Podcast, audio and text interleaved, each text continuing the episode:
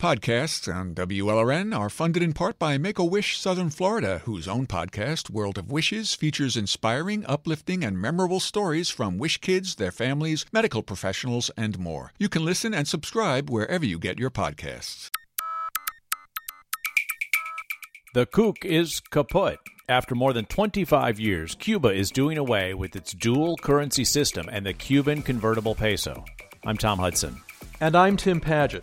The move is expected to bring skyrocketing inflation even as the island's economy is in tatters. What does the change mean for Cubans?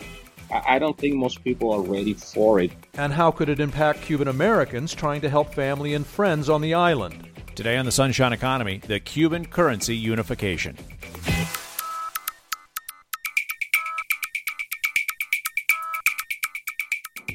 Also, on today's program, we introduce you to Sherry Rudolph, a self described serial entrepreneur running a small cleaning service based in Lauderhill. This is the first time that I've taken a risk like this in terms of investing this heavily. How she has been navigating the pandemic economy. It's all ahead on the Sunshine Economy.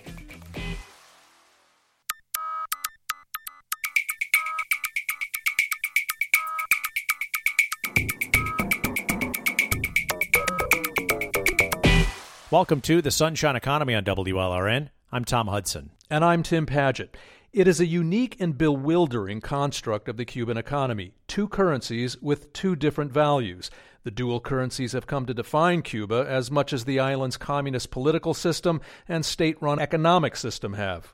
Now, after more than a quarter of a century, Cuba is getting rid of its two money market and unifying its currencies into a single unit, the Cuban peso. The change is expected to bring skyrocketing inflation, even as the island's economy is in tatters because of the COVID 19 pandemic and the Trump era economic restrictions on Americans doing business with and sending money to Cuba. It has been confusing and complex trying to deal with two different currencies. Transitioning to one will be difficult for Cubans already dealing with long lines for basic items like food and struggling to pay for basic necessities like electricity and it will almost certainly add to the strain of Cuban Americans in South Florida, whose economic aid helps relatives survive back in Cuba. So, first, Tim, I think it's helpful to understand how Cuba ended up with two currencies in the first place. Let's start in 1959.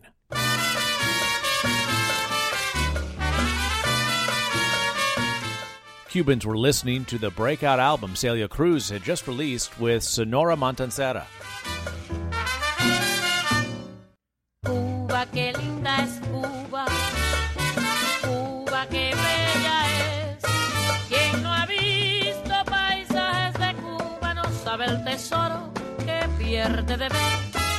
One of its songs, Que Bella es Cuba, How Beautiful is Cuba. The music embodied the era's optimism, which, of course, was very short lived under Castro's revolution. Cruz herself left and became a symbol of Cuban exiles, but the currency the new government introduced has remained the Cuban peso, the CUP. Its nickname is the coup. It's the official currency on the island, and it was the only currency until Cuba's political and economic patron, the Soviet Union, collapsed in the early 1990s. The Soviet support of the Cuban economy evaporated with it, and Cuba didn't really have much to trade with the rest of the world, and the rest of the world didn't accept the coup for payment. So it all left Cuba in a very tight spot. The currency that it had introduced in 1959, though, remained the same.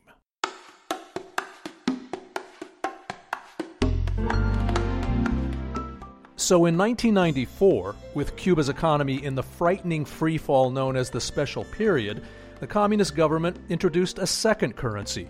This was the same year Carlos Varela released La Política no cabe en la azucarera. Politics doesn't fit in the sugar bowl, a more pessimistic musical take amid the economic deprivation. No piezas no. Hace mucho calor en la vieja Habana. The new currency, the Cuban convertible peso, was nicknamed the CUC, or CUC. It was valued at one US dollar. The idea was to use this new currency mainly in foreign transactions like the tourism industry. It would help bring in desperately needed dollars and other hard currency. But now the Cuban economy was supposed to run on two different currencies. There was the original coup es. Quien And there was the kook, Hace mucho calor en la vieja Habana, from the special period pero aquí no pasa nada. Un tipo gritó, sálvese quien pueda cada día que pasa.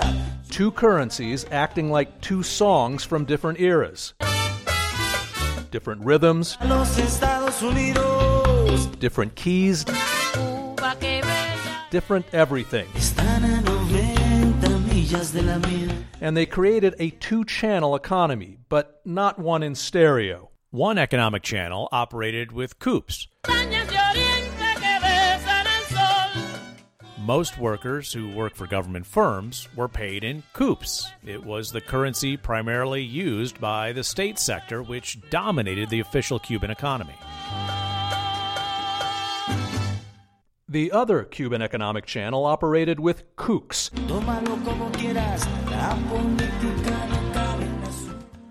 Cubans working in restaurants and hotels, tourism jobs, and other private sector work got kooks. One kook equaled one US dollar. So, if you are paid in coups, it took 24 of them to equal one kook. The average salary was about 800 coups per month. That's about 33 kooks. It meant something priced in kooks could be incredibly expensive for someone paid in coups.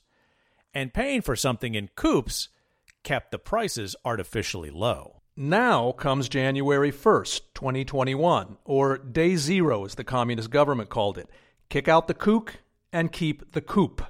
The effect is Cuba's new single currency, now just the peso, has to drop in value, decreasing its purchasing power, like a song slowing down. Cuba,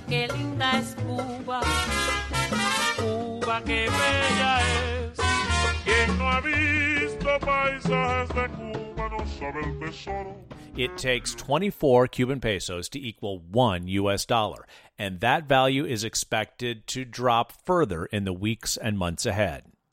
It means less buying power for ordinary Cubans. And so the Cuban government says it will raise salaries, raise the minimum wage fivefold, in fact. That puts more pesos in the pockets of Cubans just as prices are rising, helping feed inflation more. The government calls it the Tarea de Ordenamiento, the Monetary Ordering Project. But the early days don't seem orderly for most Cubans, like business owner Marta Deus. I think the unification of the currency was needed, but not in this way. The reality is a problem of communication. There are a lot of complaints right now because people are saying, well, you told me I can pay with both currencies for six months, and right now you are telling me no. So people are changing the money because they need to pay many things. I spoke with Deus in the middle of last week. It was just a few days after day zero. We had to postpone our phone call because she got delayed in line at her bank. Like most Cubans, she was busy exchanging her remaining CUCs for regular pesos. Because in shop after shop in Havana, she'd seen signs reading no kooks. This despite the government's promise that Cubans could use both currencies for the next six months. The Cuban government may have mandated the exchange rate of 24 pesos for each US dollar, but a week after day zero, the rate was already dropping. My mom in Havana told me today that there was a restaurant that she went to. This is Ubaldo Huerta. He co founded and helps run Fonoma, a company that allows people outside Cuba to pay for cellular and internet connections on the island. He grew up in Havana and now lives in Barcelona. That it was labeled in the menu an exchange rate of one uh, for 30 pesos. That was just labeled there in the menu in the restaurant in Old Havana. My mom just got a WhatsApp from my mother. And it's just very common knowledge that the street price right now is about 40 pesos to one dollar. That means the Cuban peso has dropped 40% in value compared to the government's official exchange rate. Cariel Gonzalez was an accounting professor at the University of Havana for 12 years. He now helps run a remittance company based in Switzerland called Cuba Pay. He still lives in Havana. He gets paid in euros, so he's insulated from the currency troubles, but he still gets sticker shock seeing the prices in the devalued peso. The other day, I went with my, with my wife and we went to bars and we drank two beers and uh, we ate something very light. When we asked for the check, it was 900 pesos, something very wild. so I looked to my wife and I said, wow, this is something uh, strange for us because you know, a, a, a, check of 900 pesos, wow. That's about $40. It wasn't the amount on the check, it was the denominations of the bills needed to pay the check. The unification and devaluation has even changed Cuban ATMs. The ATMs used to render uh, bills of 5, 10, uh, and 20 pesos, and now they're delivering uh, 100 pesos, 200 pesos bills. And as the value of the Cuban peso keeps dropping as expected, that will put more pressure on the Cuban economy, on Cubans living with the peso, on relations between the island and the U.S., and on efforts by people in South Florida to help friends and family in Cuba. Still to come, bringing two currencies together leads to several possible outcomes in the future. I dare to say that this is the, the beginning of something.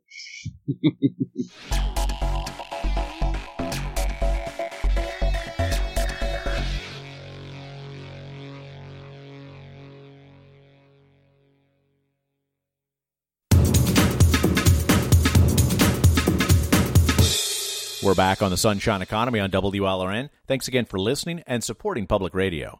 I'm Tom Hudson. And I'm Tim Paget. For the first time in a quarter of a century, Cuba is moving toward a single currency. It began the official transition on New Year's Day. Day Zero is what the communist government called it. Cuban President Miguel Diaz Canel announced the long expected unification of its two currencies back in October, just days after the Central Bank of Cuba denied rumors about it.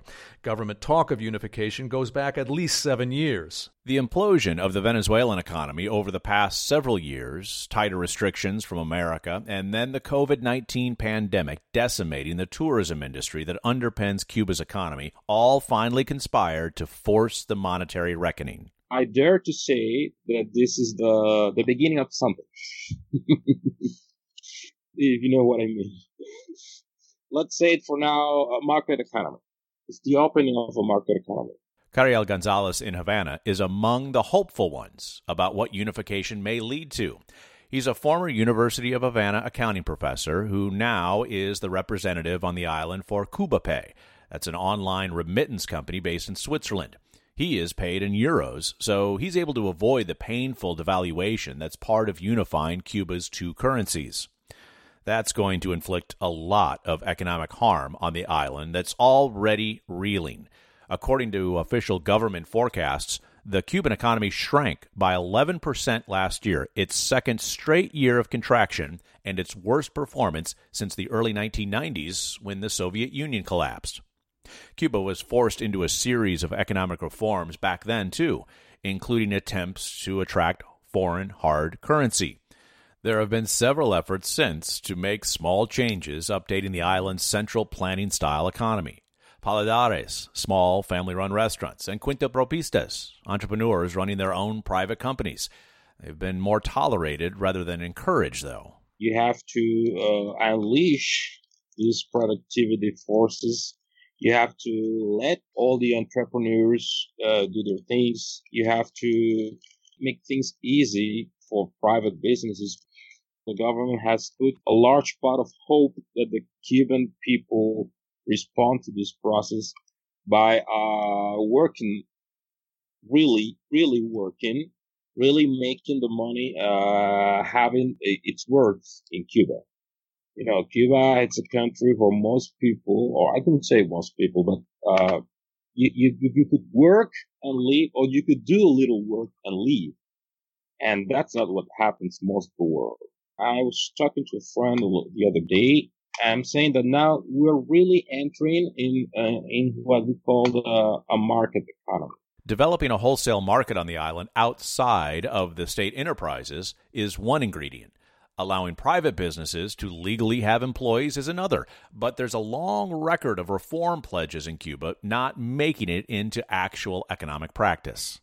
If you read or if you follow uh, some of the speeches and some of the programs where uh, government uh, officials uh, are talking and, and going, you could read between the lines that we're entering this uh, new process of market economy. That's how, that's, this is how the world works. Cariel, tell us what you're seeing between the lines in those speeches uh, that indicates that the government is now ready and willing to let the private sector become stronger in Cuba. What, t- tell us what you're seeing between the lines.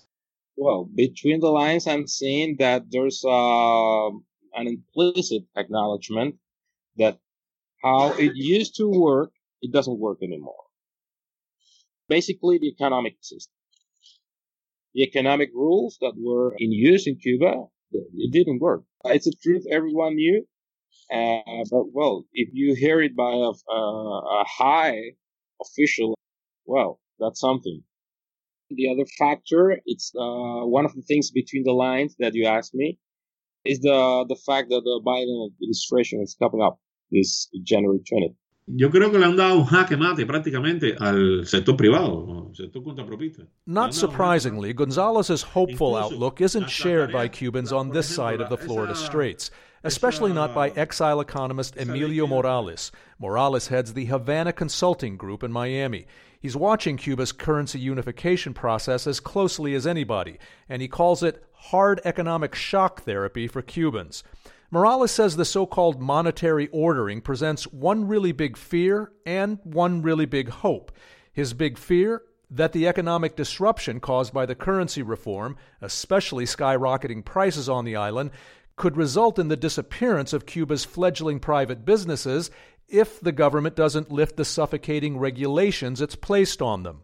Bajo esas condiciones es muy difícil que el sector privado pueda sobrevivir. No tiene margen de maniobra ninguna. Morales points out that after President Obama normalized relations with Cuba six years ago, Cuba's half a million private entrepreneurs, or cuentapropistas, started taking off. But they took off too high to suit the old communist guard, so the regime cracked down on the private sector again. Then came President Trump's crackdown on U.S. travel and remittances to Cuba, which cut even deeper into Cuentapropista business. Add the pandemic and now the currency disruption, and Morales says it will be very difficult for Cuba's private sector to survive. El liderazgo octogenario está en su fase final. Sí, no hay un but that brings us to Morales' big hope that the currency chaos may also spell the end of Cuba's failed economic system just as that communist old guard begins to die out. The Cuban government hopes the peso unification will help increase Cuban exports. But Morales points out you first actually have to produce goods and services to export. But that's not likely to happen because there are no accompanying reforms to make either the state sector or private sector more productive, which to Morales makes this whole exercise. Perfecto caballo de Troya, que lo crearon ellos mismos, ¿no? Ellos mismos, con su estupidez y su the perfect Trojan horse, he says. Only this time, he adds, it's the Trojans themselves who built the horse, out of their own stupidity, fear, and obsession with controlling everything. Y la estupidez de ese gobierno, por el deseo de, de, de, de, no ceder un ápice en el poder o del temor de de perder el poder o lo que sea. Still to come, the Cuban Cuentapropista spirit meets the uncertainty of currency unification they should be uh, more prepared for that to help this to be uh, less traumatic for the private sector. Uh, it's difficult for me to sleep for many days.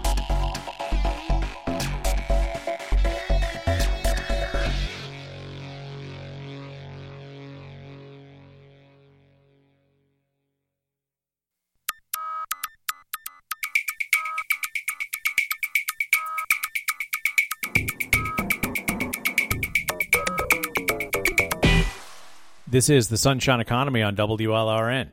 Thanks for listening and supporting public radio. I'm Tom Hudson. And I'm Tim Paget. Most economists agree Cuba's move to a single currency is a necessary one. but they also say it won't save Cuba's moribund economy unless the communist regime does much more to open up the island's growing but heavily restricted private sector. Those 600,000 or so private business owners, known as cuentapropistas, are considered the future not just of Cuba's economy, but of social reform there as well. Havana entrepreneur Marta Deus is emblematic of that cuentapropista energy and the anxieties Cuban entrepreneurs face right now. Deus spoke with me by phone last week from the island, but only after our interview was delayed an hour because she was still in a long line at her bank changing convertible pesos, or CUCs, for regular Cuban pesos, which are now Cuba's sole currency. Like most Cubans, she'd seen the signs in Cuban shops warning they were no longer accepting CUCs for payment, even though the government said the convertible pesos wouldn't be phased out for another six months. Supposed to be many of the state-owned restaurants or or the gas station or that you could go with the CUC or CUP and you could pay with both currencies.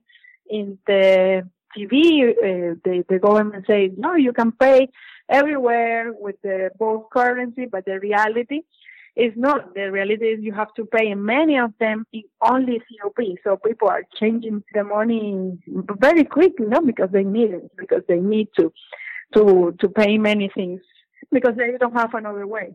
Navigating that currency confusion is crucial for Deus. She runs three private businesses that employ a total of almost 40 people. There's an accounting firm called Deus Expertos Contables, a restaurant and market food delivery service called Mandao, and a bilingual business magazine called Negolution. That's a combination of the Spanish word negocio, meaning business, and revolution. Like The Economist, Deus is convinced Cuba's communist revolution has no choice now but to accommodate an entrepreneurial revolution. We are like more than 30% of the working population, which is you know, something very important. So we need to survive in this moment because it's our responsibility to make this country better in the long term. Toward that end, Deus believes Cuba's long overdue currency reform is a good thing. Its execution so far is another thing. I think in the medium and long term will be positive. It shows like maturity of our, of our government to finally decide to make the unification of the currency that is so needed for us.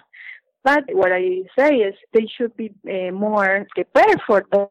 Uh, for example, some measures before to help this to be uh, less traumatic for the private sector. Uh, it's difficult for me to sleep for many days.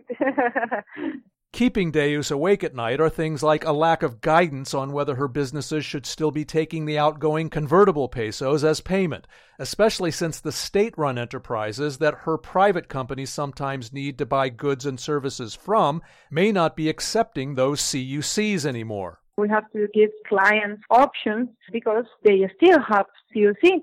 So that makes a super complicated situation because there are many changes in one moment. The business is that we have to be super flexible and change the, the prices maybe every week or every month. We have to be very creative. It's a lot of work. There are many meetings thinking what are the strategies we have to take Deus says private businesses like hers could be more flexible, creative, and strategic if the Cuban government would simply take off their regulatory handcuffs and include a more comprehensive private sector code as part of the currency reform. Five years ago, Cuba did give private enterprises legal recognition, and last summer, in response to the economic tailspin caused by the pandemic, the government said cuentapropistas could import and export but they still have to do it through state run companies, greatly weakening the import export incentive. And they still can't access Cuba's wholesale markets or formal sources of capital and credit at home or abroad. You need real changes that adapt to the new situation. I think the first thing that I would ask is a small and medium businesses law, a real legal structure for us, make us easily to get investment from here, from abroad. My three companies are in my name. All the responsibility is in my name. But if I, I want to grow, I can't go to the bank. If I find an investor, I can put it in my businesses. It's very complicated here to get money to open the business. You can have an idea, but you need to have some money. So if you open that, I mean, it's, it's super important. Super important not just for private entrepreneurs, says Deus, but for the government too. Like most economists, she sees the writing on Cuba's wall. The economic disruption of the currency reform could result in mass layoffs in the state sector, joblessness that only Cuba's private sector can absorb if it's allowed to grow. And what are you going to do with all these people? And what are you going to do with the people that you have eliminated the subsidies that, that you gave them? Because uh, the new the new reality, the new reforms. So you don't, you are not giving them a second uh, or an, another opportunity to work. So they are saying we need to be more productive, we need to work. But yes, but but in in what which job you want them to work? But you haven't opened the private sector to create jobs. Instead, as part of the currency reform, the Cuban government last month announced that foreign investors for once can have majority or in some cases complete ownership of certain Cuban businesses.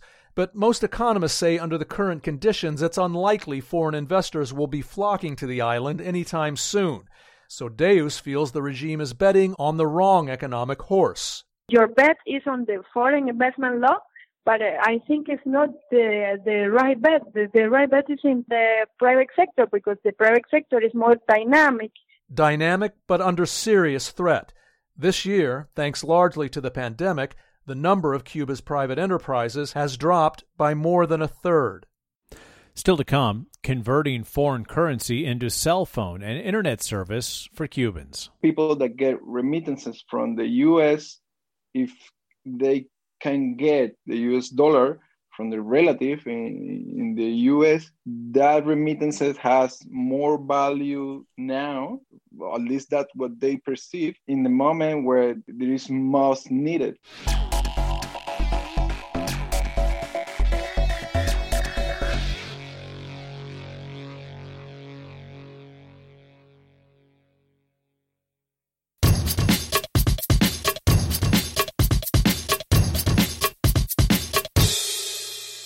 We're back on the Sunshine Economy on WLRN. Don't miss an episode of our program. Be sure to subscribe to our podcast by searching Sunshine Economy on your podcast app and then hitting subscribe. Thank you. I'm Tom Hudson. And I'm Tim Paget. Ubaldo Huerta and Hiram Centelles both grew up and studied technology in Havana. They both started their own online companies, Huerta in the 1990s and Centelles about 15 years later. They both left Cuba and have been business partners since 2012 in Fonoma. It's a web service that buyers use to pay for cell phone or internet service for someone else in Cuba, called top offs, like topping off cell phone minutes or internet time. Say someone in Kendall wants to pay for the cell service of a family member or friend in Holguin. They can pay Fonoma in U.S. dollars. Fonoma then converts it into Cuban pesos, depositing the money in the digital wallet of the recipient in Cuba to be used to buy time from ETECSA. That's the state owned telecommunications monopoly on the island. Under the Trump administration, remittances from the United States to Cuba have been limited to $1,000 every three months and only to family members. Fonoma's business provides exiles a way to get around those restrictions and augment their financial support of family in Cuba. It is a platform for someone outside Cuba to pay for a specific service for someone on the island. In this case, cell or internet service. We spoke with Centelles and Huerta last week. Centelles was in Havana visiting family. Huerta was at home in Barcelona the biggest change in the growth of Fonoma occurred during the COVID in March. We saw an increase in about 30% or so of volume of top ups. Ubaldo, why did you see that increase in volume in March uh, as the pandemic began? Well, obviously, people want to be in touch with their families. There is more, uh, more I think, people um, working from home in Cuba, uh, even who knows, you know, why there there is more demand uh, for um, connectivity in the island. There's also the fact that I guess people in all over the world, some people used to go to say um, physical premises, you know, to pay in cash for the for the top ups, and with the lockdowns and all that, and especially in the U.S., perhaps people were, you know, doing the the online um, remittances just the same way it's in general, like online, you know, e-commerce grew, right? It was experienced growth during the pandemic. People were at home it's very hard to tell why um, that happened. Also, the network in Cuba improved. The 4G um, makes it. Um, Cuba has now uh, a network that is some very. It's resilient, somewhat resilient. It used to be very bad. I mean, keep in mind that internet connectivity in the island is very new. It's only two year old. Started in 2018. So the network mature people do video calling. Um, there are more and more people, you know, that rely on that sort of um, top up and um, uh, from the, the, the family and uh, just just uh, I don't know. It's just it's it's very difficult to place. Um, but the, but the, but it grew. It's certainly about thirty percent or so since the since March, and uh, yeah, it keeps growing, keeps growing. The the volume of, of, of top ups to Cuba. Not coincidentally, the artist protest movement told me that 4G helped them as well. Absolutely, it's changing the life, the culture of the island. Is people more connected, and um, it's changed the economy. Um, so it was just a silver lining in the middle of a uh, of the pandemic uh, for people to be more connected, and obviously the volume of regular phone calls has dropped and has moved to WhatsApp calling and um, right. etc. Hiram, uh, how does the devaluation of the uh, Cuban peso, the CUP, the CUP, affect Fonoma's pricing that it offers? People inside Cuba pay for the top ups uh, that get some balance in the in the cell phones uh, accounts of the relative in Cuba. So basically, uh, in our end, what what changed is that the end value that we are transmitting to the cell phones in Cuba changed from CUC to CUP. So, but basically, ETECSA keep the, the prices. They just um, multiply them for by by 25. ETECSA is the Cuban government-owned telecommunications monopoly. We are presenting new prices to our end customers because change the way we send money, the, the price points also change. But basically that's all the the affectation that, that our business get. We are representing different price point here in Cuba, it's a totally different story. What I mean by that is that our business is it doesn't affect the way our business that, that we conduct business because it's the same thing, just a change in the currency that the end user is getting in their in the cell phone. People in Cuba, they're trying to figure out how to to adapt to, to this new scale, new currency they are having a hard time trying to understand, trying to, to make the brain understand the new the new scenario because there's a much bigger numbers. Ubaldo, we continue to top up cell phones, you know, the same way that we used to top up them before. So we the average the, the previously the the average top up will be 20 CUC and now the average top up is 500 pesos the wallet that used to be denominated in CUC used to be in the order of 20, 25, you know, people would, that would be the balances and the, the minutes were priced in that currency. And now the, um, the prices have been multiplied by 25 and the wallets are now in the hundreds of pesos. It's very, be very easy for someone to have a cell phone credit or wallet that is more than the certainly more than the the minimum uh, monthly uh, salary or, or, or certainly much more than even the average one.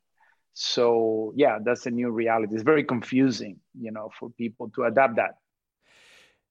If the economist predictions are correct, uh, many expect that exchange rate to change considerably, to see the devaluation of the CUP against the dollar and the inflation of prices. Do you anticipate keeping pace with that if that is the case? We're certainly not sure how's that gonna uh, work out for us. We don't. We, we this is this just this six day into this new world. We're not sure how is that gonna play out. Um, this is a very complex uh, situation um, because these top ups are not available in the island, just uh, only outside the island. We really cannot speculate how it's gonna play out. Yeah, but but we are not exposed to that inflation because that is the street price, as the central bank of Cuba and all the institutions keep the the dollar fixed at 24 with the CUP. In that sense, we are not getting affected by the inflation or the devaluation of the CUP. Yeah, that's correct. But still, if the street price of the peso in Cuba just six days into the new currency grows very uh, diverges widely from the central bank um, price. Who knows what the distortions that could occur in the economy?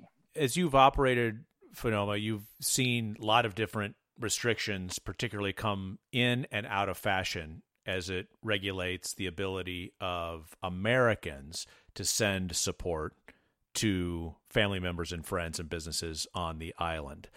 What are you anticipating, Ram, since you're in Havana now visiting family, the need or the desire or the want of Cubans on the island as they are just on the cusp of experiencing what could be a very painful currency unification, lots of inflation, uh, a drop in their own purchasing power on the island. The logic goes that right now there are two currency basically US dollar and Cuban peso CUP.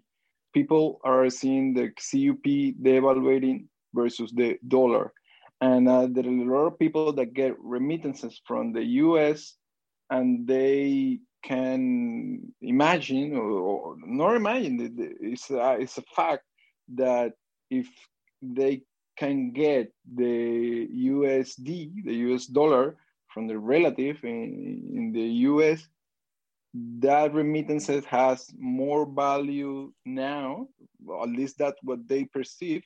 And in the moment where they there is most needed. So what I perceive when I talk to people here that is that they want that regulation reverted and they talk about how the new administration can change all that. Uh, they put hopes on that. That was Hiram Centelles in Havana and Ubaldo Huerta in Barcelona, Spain. They are the co founders of Fonoma, a company that allows people outside Cuba to pay for cellular and internet services for people on the island. Still to come on our program, how a small cleaning company in Lauderhill is surviving the pandemic economy and looking for new business to grow. We uh, pivoted to disinfection services, and that has um, improved, and that's pretty much what's our primary uh, source of business right now.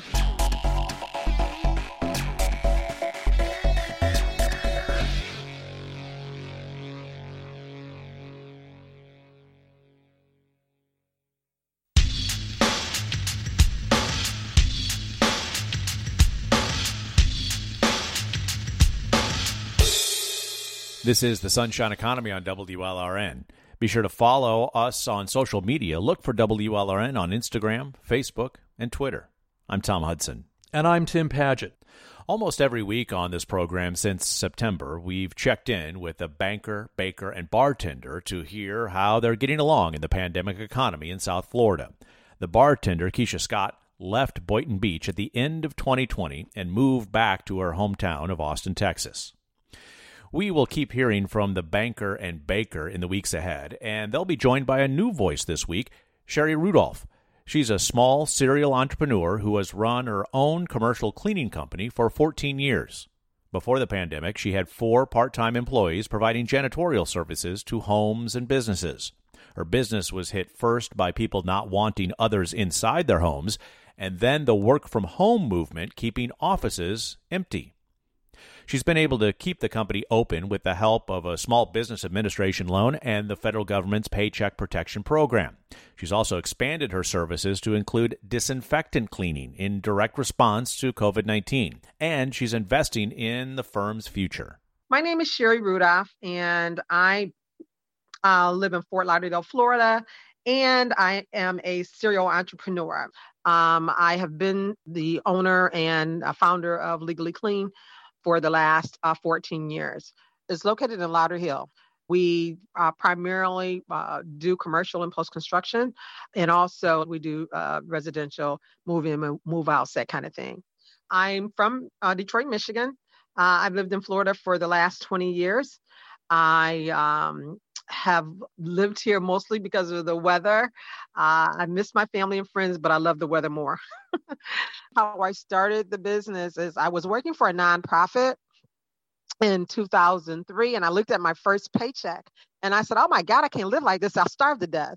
And because I had owned rental property um, in Detroit and had um, had supervised people with restoring homes and cleaning and painting and whatever.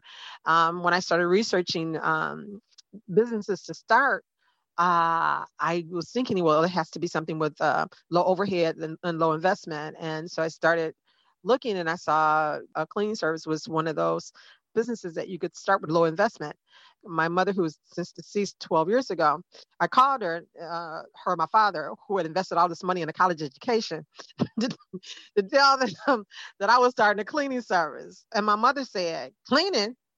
You don't like cleaning? so I said, No, but I know how to put jobs and people together. And so therefore, I think that I'll be good at this. She said, Well, now that makes sense to me. you said, there has been some ups and downs with it. Uh, primarily uh, with Legally Clean, we lost uh, all of our residential customers uh, when COVID hit. Some of the commercial um, was also lost. Uh, uh, however, we also do post-construction cleaning, which continue because po- because construction contractors continue to work. I would say a quarter of our business was residential, and at the beginning of um, 2020, um, particularly March, uh, things started segueing away from cleaning activity. We were very hard hit. Some of the commercial fell off.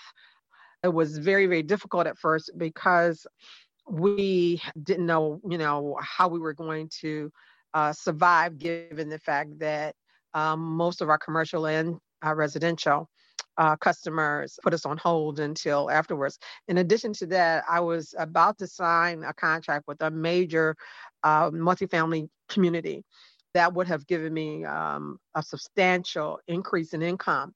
It failed to develop uh, due to COVID. Well, I had to lay off uh, workers um, and started doing uh, some of the work myself the um, but the commercial then started to take a dive as well as more and more people were off work and because people were not in the offices um, then you know there was no need for a cleaning service so so, so initially so initially it was just residential that fell off but then as time progressed the commercial fell off as well we uh, pivoted to disinfection services, and that has um, improved. And that's pretty much what's our primary uh, source of business right now is the disinfection service. That has helped uh, tremendously because it is a very lucrative industry. I've been able to um, secure those types of jobs for commercial companies in particular. They have been uh, really lucrative in terms of the work you know that we do and the time frame. Also, it doesn't take very long to do it. I've made smaller investments with uh, SEOs before, search engine optimization. Um, but this is the first time that I've taken a risk like this in terms of investing this heavily into uh, legally clean. Um, it's almost $700 a month for a small company. That's a pretty big investment I have started to see the uh, revenue increase as a result of using the SEO. Already, I've already gotten back like half of the money that I invested for the month. Sherry Rudolph owns janitorial services company Legally Clean. It's based in Lauderhill. We will hear from her in the weeks ahead about how she is navigating the pandemic economy. Ginger Martin is the banker we've been keeping tabs with most weeks. She's the CEO of American National Bank based in Fort Lauderdale. Last week was a historic week with the insurrection on Capitol Hill during the Electoral College certification vote. She's focused, though, on the next round of economic stimulus with more money for Paycheck Protection Program forgivable loans. Last year, her bank processed about 500 of those loans, totaling around $70 million in all. We did get notification on uh, Wednesday, January 6th, of the fact that SBA is opening up the payroll protection uh, application process, and they're calling it draw number two they're giving certain institutions a head start, and that does not include banks, though. There's four types that uh, they call community uh, financial institutions. And even though that word sounds like it would include a community bank, you know, it doesn't. Because of the fact they said community financial institutions, I had customers emailing me saying, "Hey, you know what? So are we going to be able to start on on Wednesday?" And then here's what the SBA told us. They said, "Okay, hey, and the rest of you, it'll be sometime after Wednesday." So what we did at the end of uh, last week and what we're doing first thing Monday is going to be uh, our planning, uh, getting ready for when we're going to be able to submit for our customers.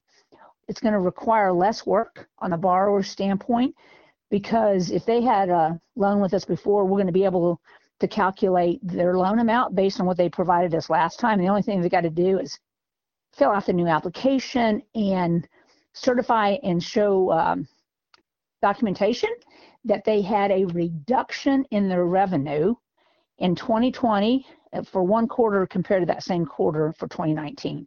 Um, what we did, we started asking our customers to say, "Hey, do you think you're you, do you think you're going to be eligible and as uh, of uh, you know friday uh, we had like 50 of our of our customers that said yes you know they're going to be going for that uh, draw number two those people are ready ready to go and are anxious i think with the stimulus to individuals and then this to business you know hopefully that's going to keep the economy moving forward and we know that that's good for you know for, for everyone. That's American National Bank CEO Ginger Martin. Pilar Guzman Zavala runs Half Moon Empanadas. She is moving full speed ahead this week toward opening two new locations, the first since the pandemic. One is going to be in Pembroke Pines. We're going to do a co-branding space with Misha's Cupcakes, uh, which I love her product.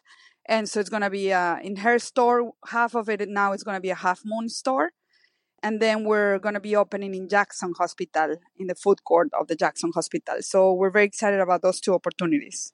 It's as basic as getting with the carpenter and making sure that the cabinets and the sizes of everything is correct. So I'm doing that this week. And I'm teaching somebody in my team to do this, right? Because I shouldn't be doing these kinds of meetings. I'm in that process of like, you know, delegating that. And hopefully when I have the new director of operations, uh, that person will be able to take that. But for now, I have to get together with the carpenter. We have to order the equipment. So we have the specs. Uh, we're gonna need some of the equipment. The other part is gonna uh, we're gonna use it from the FIU store, which is still closed. For us not to spend money, we're gonna use that equipment and bring it. You know, some of that is gonna come from FIU.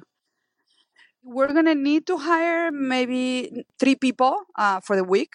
February 15 should be for both of them hopefully we can do that. That's Half Moon Empanadas CEO Pilar Guzman Zavala, the baker of our Baker, Banker, and starting this week, Cleaner trio of women we will check in with each week as they navigate the pandemic economy. You can check out our website at WLRN.org, look for the radio tab, and then click on Sunshine Economy. Joe Johnson is our technical director. Polly Landis is our booking producer. I'm Tim Padgett. And I'm Tom Hudson. Thanks for listening.